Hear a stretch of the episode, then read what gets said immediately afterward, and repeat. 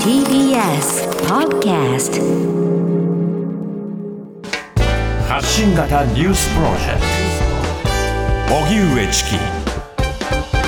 セッション。発信型ニュースプロジェクト荻上チキセッション。荻上チキと南部ひろみが生放送でお送りしています。ここからは特集メインセッション。今日のテーマはこちらです。メインセッション探求モード。新型コロナの自宅療養中に搬送先が見つからず赤ちゃんが死亡した問題。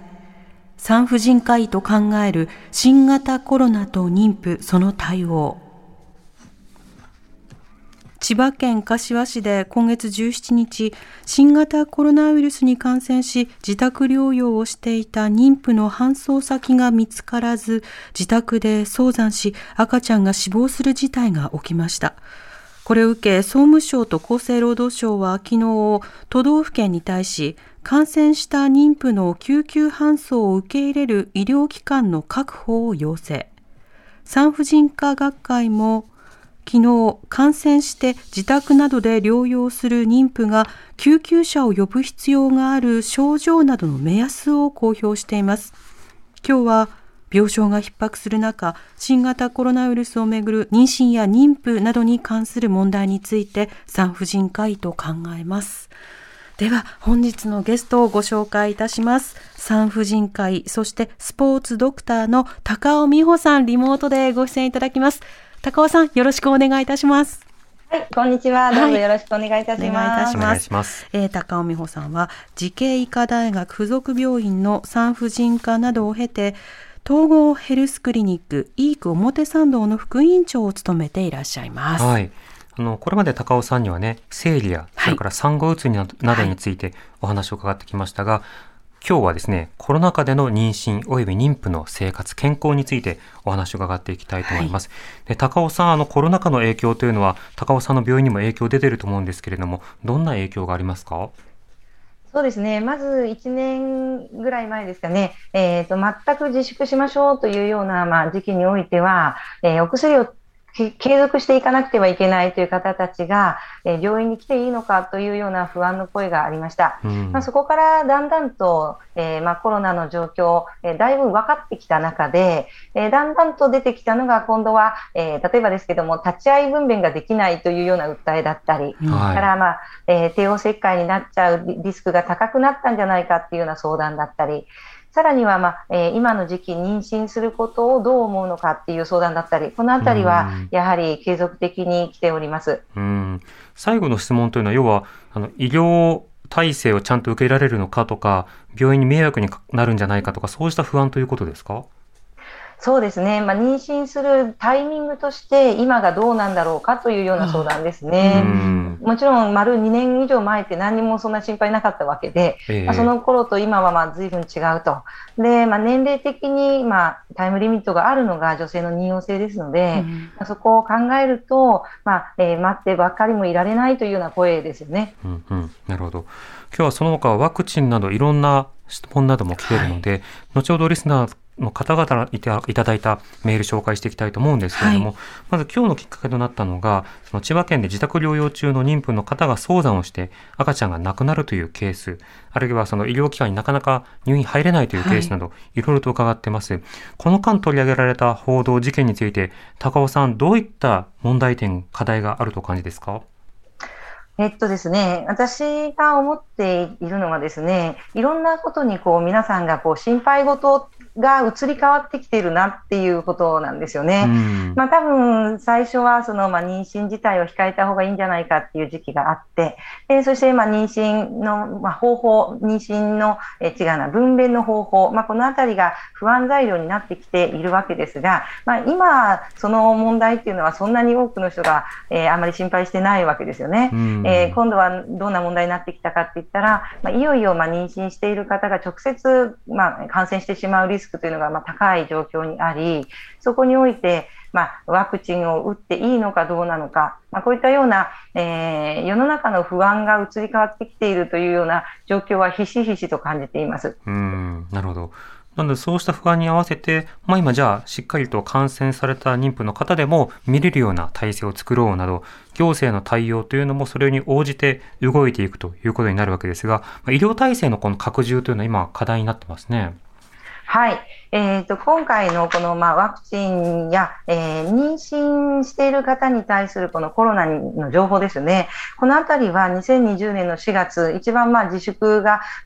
ものすごく心配していた頃、私たちが、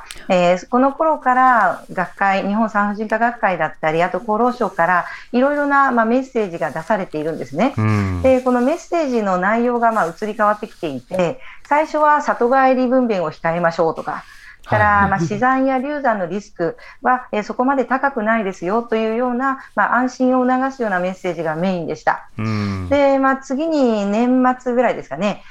Q&A というものを出していて、こちらにおいての、中で特に帝王切開になっちゃうのかみたいな、現実的な不安に対して、お答えをするというようなメッセージも出されています。で、今年になって2月になってですね、感染による、胎児への影響は稀ですよとか、こういったような情報も出てきております。で、妊娠初期から中期に感染したとしても、赤ちゃんが1000点以上の可能性が、このあたりはそこまで高くない、低いよというような、メッセージ出してるんですね。つまり、妊娠中の方に対するメッセージっていうのはいくつも出してきてはいるんですが、ワクチンについて話題に上がったのが、5月の出来事なんです。結構最近だと思います。最近ですね。2つの学会から、妊娠12週以降ですね、ワクチンを打ってほしいというような、お知らせを出したと。で、これが12週以降というような、制限をつけていて、で、なぜかというと、そこまでの、いわば流産のリスクも高いような時期ですから、ワクチンによる影響なのか、ワクチンが関係ないのかの判断がつきにくいからということで、ここで一つ制限を設けていたんですけれども、それを6月の17日ですかね、1ヶ月経ったところで、すべての中枢の妊婦さんにワクチンを打ちましょうというような、方向性に変わったんですが、この時の文言もですね、希望する妊婦はワクチンを接種することができますっていう表現になってるんですね。このあたりがですね、私たち側から、つまり医療職側から出してきている情報というものも、厚労省も含め、ちょっとずつ変わってきていて、いよいよやはり予防をしなきゃいけないというような時期になってきて、で、妊婦さんに対してどうしようというのが、今年の春ぐらいから、いわば準備がされてきて、そして、やっとこの7月、6月ですかね、6月にすべての妊婦さんにっていうような方向性がやっと出されたというような印象なんです。で、今回の本当に残念なケースというものが、なんで今なんだろうって考えてみると、当然のように、感染者数がものすごく、関東では増えました。ね、これがまず、一つ、理由になることは、当然なんですけれども、このワクチンを打ってなかった人たちっていう人がいるんですよ。もともとそのワクチンを高齢者に打ちましょうって言って、60代、70代はワクチン接種率が上がりましたよね。若い方っていうのは、そんなに心配なさそうみたいなメッセージがしばらくの間はあったと思います。つまりこの年代の人たちってある意味、そこまでワクチンに気使ってなかった年代だとも言えるんですよね。で、今回、この60代、70代の方たちはワクチンで守られていて、で、活動がそこまで抑えられていないような、まさに、社会を支える年代の、私たちの世代ですね、が、社会の中で、感染するリスクがあるんだけれどもワクチンが打てていない、でそういう方たちが、自宅に、持って帰って、そこまで活発に活動していない、妊婦さんに、感染が及んだ、そういう流れだと思うんですよね。だからワクチンがまだまだ届ききっていないという話と、またデルタ株などによって、特により若年層にも感染と重症化のリスクが高まってというのは変化の中で、このワクチン接種をどう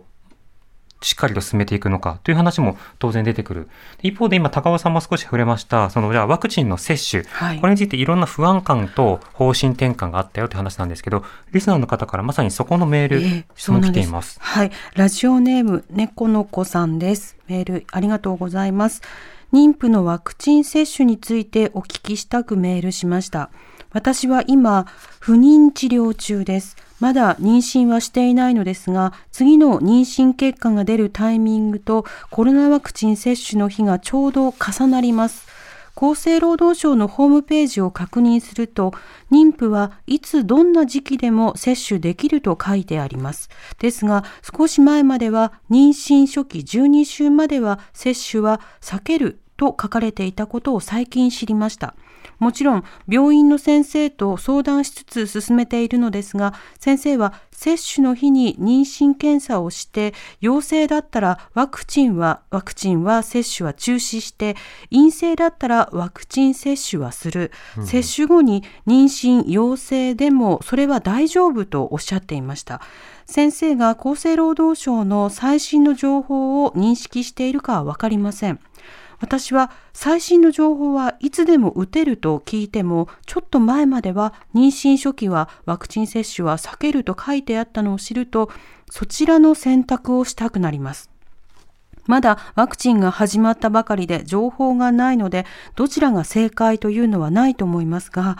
お医者さんの意見としてはどちらだと思いますか？ぶしつけな質問で大変申し訳ありません。何卒よろしくお願い申し上げますといただいてます。説明が変わったことでむしろズレを感じて、よりその危険性を指摘することの方が身を守るために重視したいというのはメールですね、はい、高尾さん、今のメールいかがでしょうか？はい、ワクチン接種がそこまで進んでいない中で不安というような声があったと思いますけれども、世界的に見るとですね、ある程度信頼できるような数のワクチン接種がもう十分になされているという判断になってきています。ですので、妊娠12週までというのは慎重にというような立場から、今は全ての週数においてというような表記に変わっているので、日本においてはなんとなく、妊婦さんにまだ打ててないというような、世の中的な、見方があるかもしれませんが、世界を広く見るとですね、十分、信頼に値するような報告が、積み重なってきていると、理解していただけるといいのではないかと思います。海外ではもうたくさんの妊婦さんにも打って、その上で確認されて皆さんに打っていいですよっていうような方向になったということですね。はい、おっしゃる通りです。このワクチン接種についてより多くの方から、メールいただいているのでいくつか紹介しましょう。まずはラジオネームゆっくんママさん、東京都にお住まい36歳の女性の方です。現在、神奈川に住む姉が第2子を妊娠中です。姉は福祉関係の仕事を続けていて、職場は完全リモートは難しいようです。姪っ子は2歳。通っている保育園では何度かコロナ感染者が出て、その度に数日お休みになるということが続いています。姉はワクチン未接種ですが、感染リスクが高まっている今、打つかどうかを悩んでいるようです。日本産婦人科学会は妊婦にもワクチン接種を進めているようですが、本当に大丈夫なのでしょうか？私自身もワクチン未接種で今後第2子の妊娠を希望している中、ワクチンを打つべきかどうか悩んでいます。もし妊娠することができ、無事出産することができたとしても、数年後ワクチンの影響が子どもに出る可能性がないとは言い切れないと思うと、接種をためらってしまいます。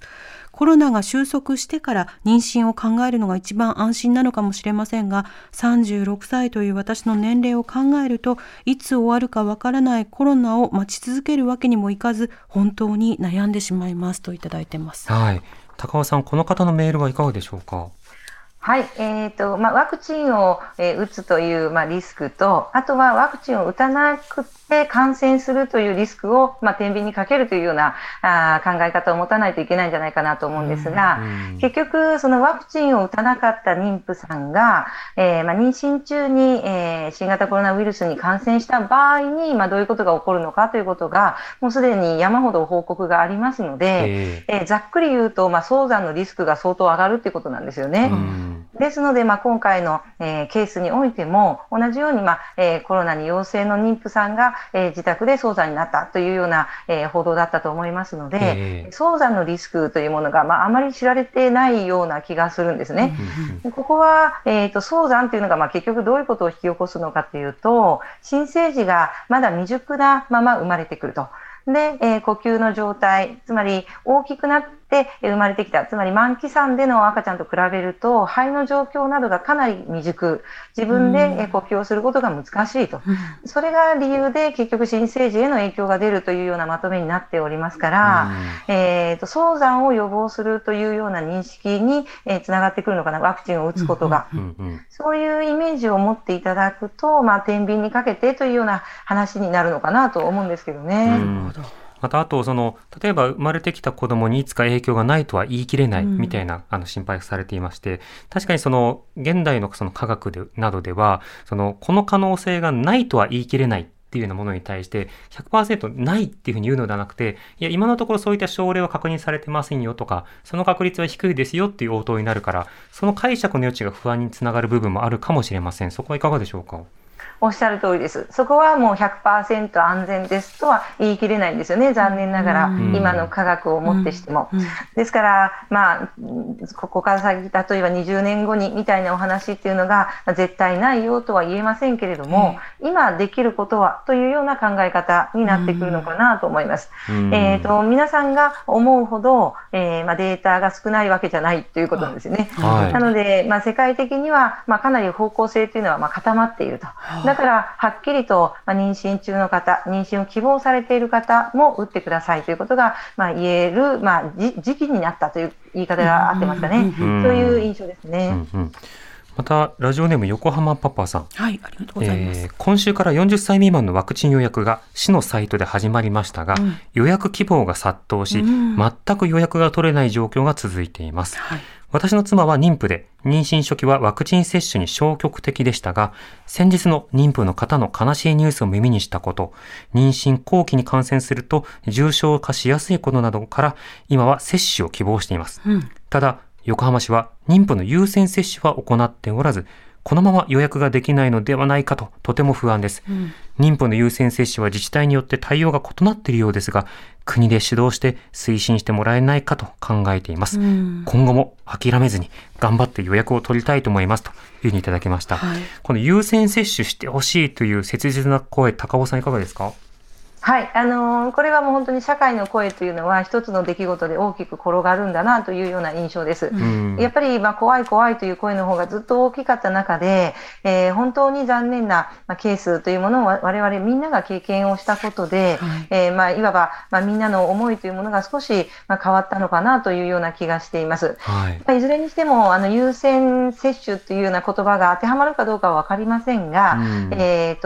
そもそもの職域接種の場において妊婦さんは除くみたいな方向性があった中で、それは変わってきておりますので、全ての産婦人科医が妊娠を希望している女性、妊娠中の女性すべてにワクチンを進めるというような、スタンスで、いると皆さんには理解していただければと思います。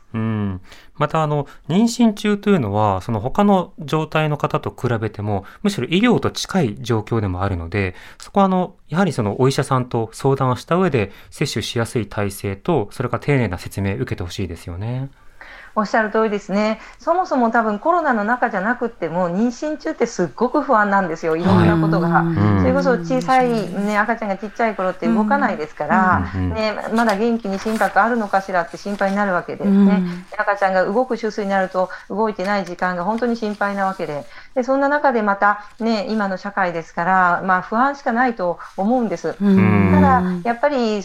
できることっていうのをちゃんとするっていうことが大事になってくるので、結局は、パートナーの方がちゃんとワクチン打つとか、だから、ある意味リスクを下げる、リスクが高くない、日常を過ごす、パートナーも含めということですね。そういったことが、できることとして分かってきている今、やはり、前向きに、考えていただけるといいなと思ってます。もう一方、ワクチン関連でこんな質問。お名前ない方なんですけれども、メールいただいてます。ありがとうございます。妻が妊娠6ヶ月になります。1ヶ月前まではコロナワクチン接種は国から認可されているとはいえ、胎児の影響を不安視し、ワクチン接種は控えておこうと考えていました。先日の千葉県のコロナ罹患の妊婦の方の事件を受け、未接種の方がリスクが高いと夫婦間で話し合い、接種する方向へ切り替えました。ワクチンは本当に胎児、妊婦への負担はないんでしょうか。この時期の妊娠などで産婦人科の夫婦学級などが軒並み閉鎖されており、育児への不安を感じる中でこのような特集は大変助かります。放送毎回楽しみにしています。毎日大変だと思いますが応援していますといただいています、はい、ありがとうございます。高尾さん、先ほど来、例えばその子ども、胎児などに対するその影響という点でいうと、そこまで心配することないですよという話されていましたけれども、うんうん、同時にその妊婦の方だったとしても副反応は出ることになるので、その副反応、例えば高熱とか、うん、倦怠感とか、ね、そうした影響についてはどうですか？これは、ワクチン接種を、受けた方が、経験される、例えば、腕が腫れるとかですね、はい、それから熱が出るというようなことというのはあり得ると、考えていただく必要があると思います。はい、で、そんな中で、例えば、解熱剤を使っていいのかというようなご質問もよくいただきますが、妊娠中に、使っていい解熱剤、アセトアミノフェンとかですね、このあたりというのは、使っていただくことが、可能ですので、しっかりと、熱を下げるという選択肢は、取っていただければと思います。はい、ただ、妊娠中だから、ワクチンを打って、ワクチンの副反応が、出にくいですとか出やすいですとか、そういったことは、まだ報告がないようですね。なるほど。というここまでワクチン関連の質問と、はい、お答え、紹介しましたので、これを踏まえて、お医者さんとそれからご家族などで話し合ってみてください。では続いてリスナーの方からこういったメールいただきました。魚マミーさんからメールです。ありがとうございます。都内の乳幼児とその保護者が気軽に立ち寄れるお出かけ広場に勤務しています。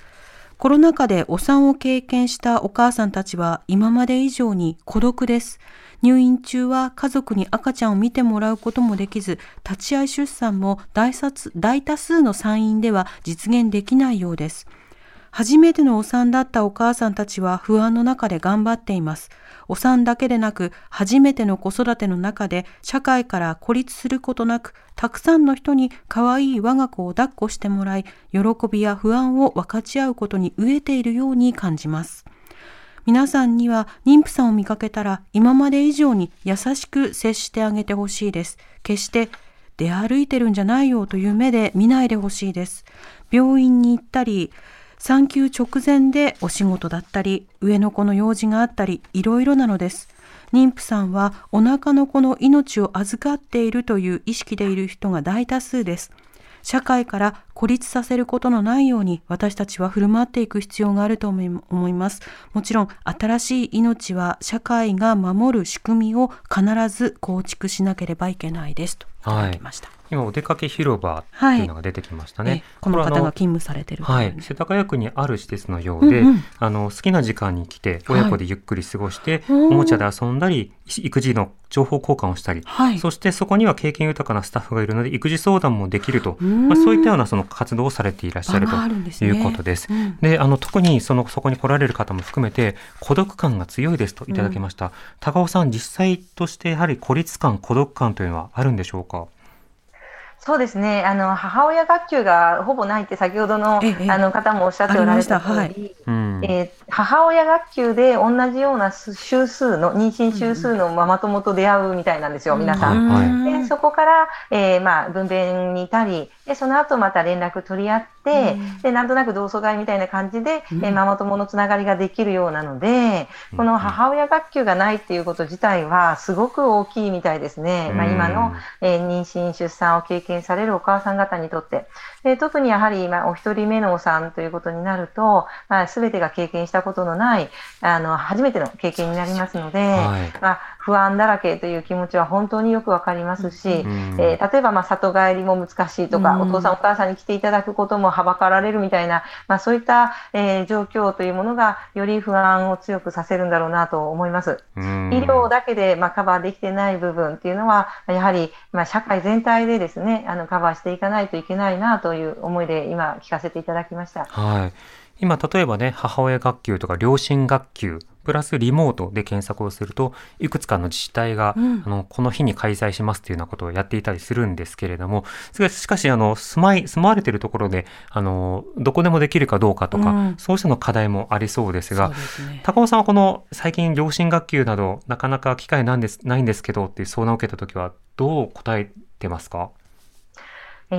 本当に難しいなと思いまして、まずはその家族とのコミュニケーションというものを、まず同居の家族、そしてリモートで自分の例えば両親だったり、そのあたりとのコミュニケーションをしっかりと持ち続けておく、あとはお姉さんとかがいるようだったら、その兄弟ですね、に、ちゃんとコミュニケーションを持っておくっていうことをまずは進めました。で、あとはですね、やはり、隣近所、このあたりの方が正直、コミュニケーションを持つ回数というのはきっと例えば買い物とかには行かなきゃいけないじゃないですか。なので、そういう中で、ちょっとしたコミュニケーションが持てるといいねというようなお話をしたような記憶があります。正直やはり、病院の中においては院内における、感染予防の観点からやはり今たくさんの方たちを一堂に会してというようなケースはもうほぼないですから。そう考えると、守らなければいけない、優先順位として若干、病院の中では、低くなっている、お母さん同士のコミュニケーションというものが低くなっているのは確かですね。特に、リモートで代替できる、置き換えられるところもあると思うんですけど、一方で例えばその父親に向けた沐浴指導とかおむつの交換とか、ちょっとやってみてください、それだと頭ぶつけてますねみたいな、そういう実践の場っていうものが減ったことの影響というのもありそうですね。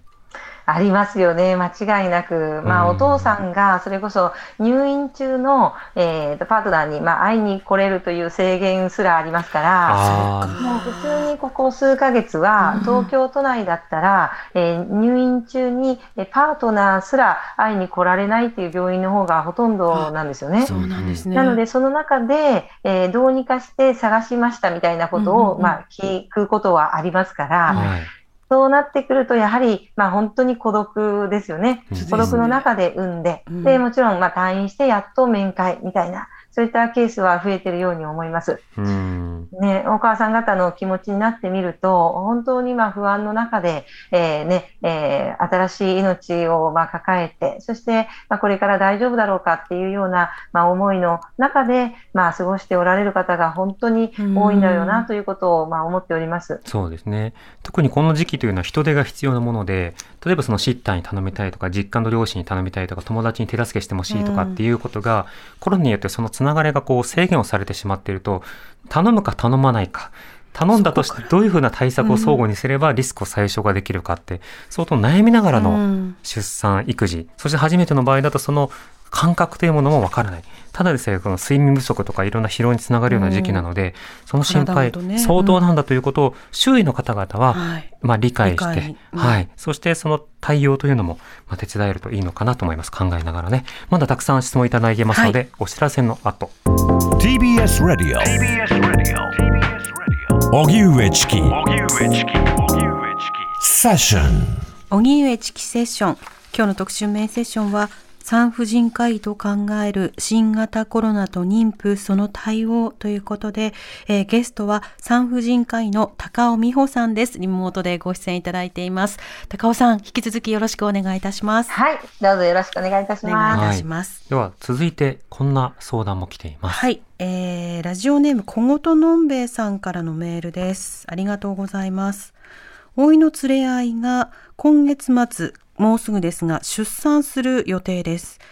本来は9月7日あたりだったらしいのですが、医師からこのコロナ禍の中計画出産を勧められ、今月末になりました。コロナには感染してはいないのですが、いないのでひとまず安心していましたが、確かに急な陣痛から破水になり緊急入院というのは現在では危険なので、なるほどと思いました。そこでこの計画出産とはどういうことをするのでしょうか、教えていただけるとより安心できますといただいています。身近な方の、出産だから心配で気になってということなんですね。高尾さん、計画出産とは何でしょうか。はい、今のお話ですと9月の頭が予定日で、8月の末に分娩ということですので、だいたい39週あたりで予定を立てようというようなプランだと思いますので、週数的にはあり得るかなと思うんですが、陣痛がまだ来ていない状態で、お薬の力で陣痛を起こしましょうというようなプランですね。で、子宮の入り口が広がっていないと、陣痛を起こしても出てこないということで、子宮の入り口を広げつつ陣痛を起こして、で、分娩に至るというような計画、これを日中にしましょうというようなプランじゃないかなと思います。そのようにその安定的に医療が提供できる時間帯や体制の時に出産することで、お互いじゃあその日だから前後でこう用意してみたいなものがしやすいということになるんですか？はい、おっしゃる通りです。やはり夜間帯というのは人手が少ない、そ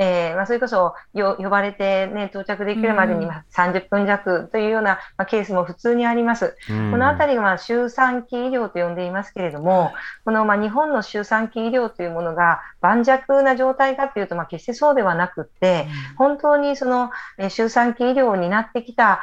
医療職のこの、いわばボランタリーな前向きな気持ちで支えられてきたという事実も正直あるんですね。だからこそ、早く生まれちゃって早産になったとしても、日本において、そこまで赤ちゃんに影響が出ないのは新生児をちゃんと、受け取ってくれる体制があって、でそこに、新生児科と呼ぶ、小児科医の中でも本当に割合の少ない先生方がおられて、でちっちゃかったり、ね、何か問題があったりという場合は特にですね、準備がしてあるから、いわば助けられる、こういった状況が作れるか作れないかというところはもうすごく影響は大きいと思います。一方でその計画出産とはまた別に、今回のいくつかのニュースの中でも急に例えば破水をしたりとか、あるいはその自宅療養中でその様々な状態が変わったりとかっていうことに対して、今はどのような仕方で医療につながることができるんですか？今おすすめしているのが、かかりつけ医に連絡しましょうに基本なってるんですよね。はい、コロナで療養中の方も含め、例えば、今回のような出血というようなケースだったり、あとは破水ですね、こういったような、間違いなく病院にかからなくてはいけないようなケースの場合は、かかりつけ医にまずは連絡をしましょうと、先日の、告知でなされております。なので、かかりつけ医は、当然ですけれども、そこで、自分のところで受けられるのか、その、さらに工事病院といいますけれども、そちらにお願いをする必要があるのかというような、判断を、しなきゃいけないような、立場だということになります。なるほど。またこれ日本産科婦人学会などがそのかかりつけ医や保健所に連絡をするその症状の目安などを公表しているので、そうしたのそのパンフレットであるとか、ウェブサイトの例えばキャプチャーしたものをスマホに入れておくなど、いろんなものが手元にあると良さそうですね。そうですね。正直判断って本当難しいと思うんです。現場での判断って、なので、ある程度数字化されているので、例えば酸素の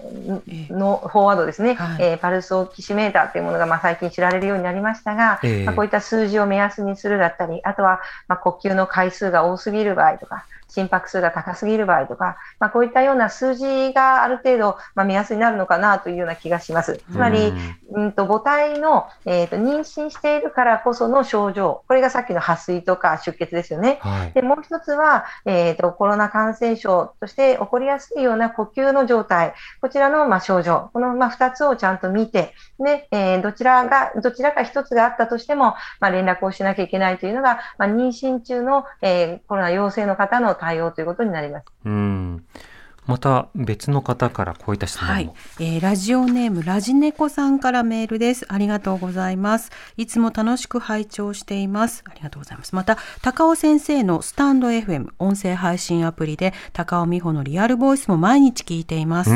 さて先生に質問です。私は今育休中で1歳と2歳の男の子と女の子を育てています。子供たちはとても可愛く、最近になって3人目を産みたいと思うようになりました。2回帝王切開をしているのと、年齢的にももう最後のチャンスだと思ってチャレンジしてみたいですが、コロナ禍で妊娠・出産はリスクでしょうか？夫もコロナ禍で保育園や幼稚園に子どもを通わせることを恐れていることもあり、家庭育児を延長するという動機はどうあれ、育休が終了する来年春までに埋めるよう協力したいと言っています、ちなみに私はモデルナワクチンを先々週に2回目を接種、夫はワクチン忌避気味ですが、もし私が妊娠したら打つと覚悟を決めているようです。お考えをお聞かせいただきたくよろしくお願いしますといただいてます。高尾さんいかがでしょうか？そうですね、まあ、年代のこともありますので、3人目お考えであれば、まあ、もちろん、ぜひ、お勧めしたいと思いますが、まあ、その前に、パートナーの、ね、男性にワクチンを打っていただくということがまず、第一選択ですかね、なるほどかなと思います。はい、やっぱりワクチンは自分だけではなくて周りに感染リスクを広げないためにもというようなことを指摘されてますもんね。はい、今本当に一家総感染みたいな状況って本当普通に聞くので、はい、この、まあ、家庭の中で、まあ、妊娠10週の方が陽性、それから、お子ちゃまも同じ症状、そして、手伝いに来てくれていた義理のお母さんはワクチンが打ってあるけれども陽性みたいな、まあ、こういったことを、まあ、聞いたりもします。ですからその閉鎖空間である、まあ、家庭の中っていうのが、まあ、いわばリスクの場所になっちゃってる時期だというような認識をしてもらえるといいですかね。なるほど、では続いて、はい、ラジオネームなつさんからありがとうございます。私は今40歳で5歳の子供がいます。ウィザが早い方ではなかったんですが2人目を希望しています。でもコロナ禍で家族や自分の健康や社会情勢への不安、世の中に大変な思いをしている人がたくさんいることを思うと気持ちが沈みがちになり、夫とのスキンシップがなくなってしまいました。ママ友からの第2子、第3子妊娠の報告と自分の加齢に頭は焦るのですが気持ちがついていきません。高尾さんのクリニックには私のような妊娠希望の方はいますか？どのように気持ちを切り替えたら良いでしょうか？といただいています。高尾さんいかがですか？はい、そうですね、やはり優先順位をつけるということでしょうね。まあ、本当に今お二人目希望されているのであれば、やはり、まあ性交渉を持たないと、まあ、妊娠成立しませんから、まあ、望むという気持ちが強いのであればぜひパートナーの方としっかりお話し合いしていただいて計画を立てていただきたいなと思います。まあ、一方でやっぱりちょっと、まあ、メンタル落ちている方って、まあ、今本当たくさんいらっしゃって、で、例えばですけど妊娠を希望してで年齢的にもそれこそなかなか妊娠成立が難しいで、まあ、生理が来るということ自体が、まあ、妊娠成立しなかったという証拠になっちゃいますので、このたんびにまた落ち込むというようなことも正直、見聞きするんですね。まあ、そうなると、まあ、今ある状態、つまりお子ちゃま一人いらっしゃって、いいパートナーがいらっしゃって、まあ、この3人で、仲良く、ね、過ごしていくというのも、まあ、一つの選択肢じゃないかなと個人的には思います。はい、もともとコロナで例えばストレスとかうつ症状とかの進行というのも、まあ、心配なことでもありますし、それがこう悪循環にならないようにしっかりとその自分の心の健康にいいのは何かということを考えることも必要ですね。そうですね、まあ、前向きになれる材料というのがなかなか今見つけられないので、日常生活の中で、小さな、ね、変化だったりプラスだったりこういったものを、ね、探してみるのは本当に大事だと思ってます。あること見つけていくってね。ちなみに高尾さん、この方のようにそのコロナ禍でのセックスレスというような相談というのもあるんですか？あります、あります、すごくあります。特にその今回40歳ということで、もう一人産んで若干年齢高めっていう方だと、もう本当に妊娠するための性交渉だったっていうようなケースっていっぱいあるので、そこから先っていうのはもう、特に産後の女性側が、まあ、ホルモンの状態が、まああまり、ね気持ちが乗らないというような状況の中で時間が空いちゃってでパートナーからも誘いにくくなっちゃってっていうようなケースはありますね。なるほど。ステイホームでね、時間がより長くなってそれで親密になったという人も当然いる一方で、その時に初めてそのズレに気づいたとか、まあ、だってお互いも仕事とかもろもろでストレスになってそれどころじゃないとか、本当にいろんな事情がありそうですよね。そうですね、この本当1年半の間になんかいろんなことが分かっちゃったっていうような、ケースもあるんじゃないかなと思います。なるほど。では続いての方、ラジオネームアンさんです。ありがとうございます。東京都在住30代です。第2子を8月6日に出産しました。出産したばかりということですね。おめでとうございます。はい、おめでとうございます。我が家は核家族なんですが、妊娠後期は重症化しやすいということで、3歳の第1子も含め感染対策にはかなり気を使いました。夫もリモートワークだったので、それはかなり助かりました。コロナ禍で辛かった、辛いことは、心理的な負担が大きいことです。新生児死亡や40代の母親が亡くなったニュースは我がことのように思え大変辛かったです。幸いなことに私はズームを使った心理カウンセリングを受ける機会があり、気持ちを吐露することができましたが、産後うつになる方は平常時より増えるのではないかなと思いますといただいてます。コロナストレスに加えて産後うつ、高尾さんいかがですか？そうですね、どちらもまあリスクがそれぞれあり、それが掛け合わされるというような状況ですから、何かしらこう頼りになるところがあったらいいよねということは思います。ただですね、やはり自分がちゃんと対策できているっていう自信を持つことも大事で、その対策がいわばまあ手を洗うだったり、不織布のマスクをするだったりっていうようなまあ生活の中プラス、やはりワクチンということになるわけなので、ちゃんと対策ができている、しかも自分だけじゃなくて自分の周りの人もですね、家庭の中にいる周りの人も対策ができているというような、自信というものを、持っていただくことも前向きになれる、一つの材料じゃないかなとは思います。そうですね。だからその点、しっかりそのリスク感覚の共有っていうのも大事ですよね。家ですごく安全にしてるのに、なんでお前は飲んで帰ってくるんだみたいな格好で衝突すると、いろんなところにも影響が今後も出てきそうなので、コミュニケーション、メンタルヘルス、そして様々な、お医者さんとのその、ポイントよくわかりました、今日は産婦人科医の高尾美穂さんとお送りしました。高尾さん、ありがとうございました。はい、ありがとうございます。ありがとうございました。 TBS Radio 荻上チキセッション。